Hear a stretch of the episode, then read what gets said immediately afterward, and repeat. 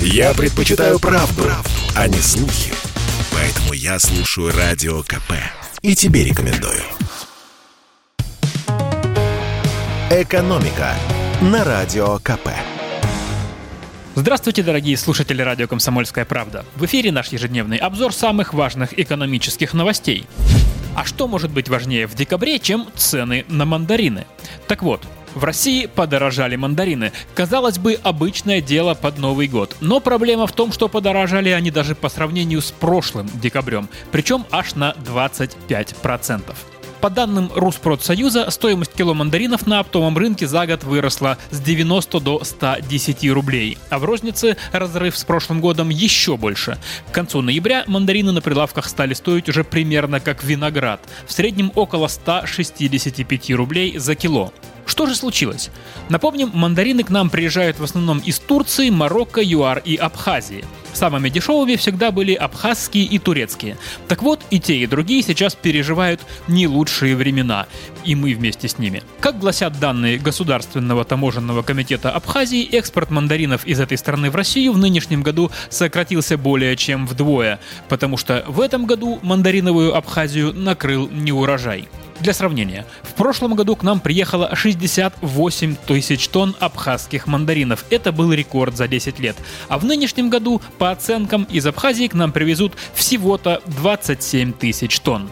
С турецкими мандаринами, как уже сказано, тоже не все, слава богу. С ноября наш Роспотребнадзор ввел запрет на поставки одного из крупных турецких производителей. Тут нет никакой политики, как сообщает Роспотребнадзор. Просто нашли избыток одного из пестицидов, который может вызвать отравление. И поскольку запрет касается только одной из турецких компаний, все-таки к нам едут мандарины из этой страны, но уже не в таком большом количестве, поэтому в целом объемы поставок из Турции тоже упали. Эксперты называют и много других причин, по которым мандарины дорожают, но я думаю, вы их уже слышали. Они касаются подорожания всех товаров. Выросла стоимость перевозки, упаковки и так далее. Что же будет с ценами на мандарины ближе к Новому году?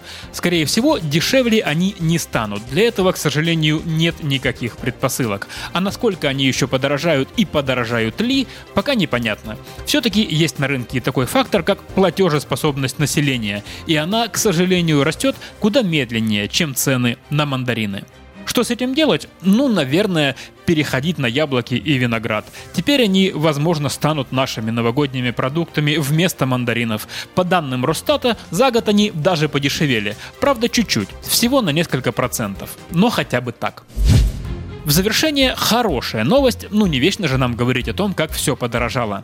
В России резко выросли продажи роскоши и дорогой техники. Росстат подсчитал, на что мы тратили деньги в первые 9 месяцев нынешнего года, и выяснилось, что если сравнивать с аналогичным периодом прошлого года, то мы с вами купили на треть больше часов, на четверть больше ювелирных украшений, мобильных телефонов и автомобилей.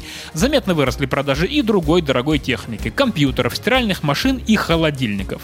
Мы, конечно, уже не первый раз слышим о том, что в пандемию россияне стали активнее тратить накопленные деньги. Один только ажиотаж на рынке жилья чего стоит. Но что расходы выросли так сильно, это все же сюрприз. Мы попросили Игоря Николаева, директора Института стратегического анализа компании «Финансовые и бухгалтерские консультанты», ответить на вопрос, почему же в тяжелые времена мы не откладываем нажитое, а скупаем предметы роскоши, те же часы и дорогие побрякушки. А эксперт ответил нам вопросом на вопрос, кто это «мы», Скупает роскошь, по его словам, не так много людей, а лишь те, у кого действительно есть большие деньги и большие доходы. За последние два года их накопления увеличились из-за того, что прекратились поездки за границу, а на путешествия тратились огромные деньги. До пандемии российские туристы расходовали за границей 35 миллиардов долларов в год. Поэтому даже если у кого-то доходы и сократились, то миллиарды все равно остались непотраченными, и на эти деньги люди накупили всякой роскоши. Ну хорошо, с кольцами и часами от Бриони все понятно, но ведь выросли продажи холодильников, телефонов. Их покупают не только богачи, которые сэкономили на билетах за океан. Здесь экономист объясняет ситуацию тем, что в нынешнем году наши доходы стали выше, чем в прошлом. К тому же нельзя забывать, что такой рост продаж мы видим по сравнению с прошлым годом, во многом провальным для торговли. Прошлом году экономика упала на 3%, а в этом году будет рост. Зарплаты в реальном выражении по статистике тоже выросли примерно на 8%, поэтому люди действительно больше покупают. Однако выводы о том, что у нас все прекрасно и замечательно, все-таки делать пока рано.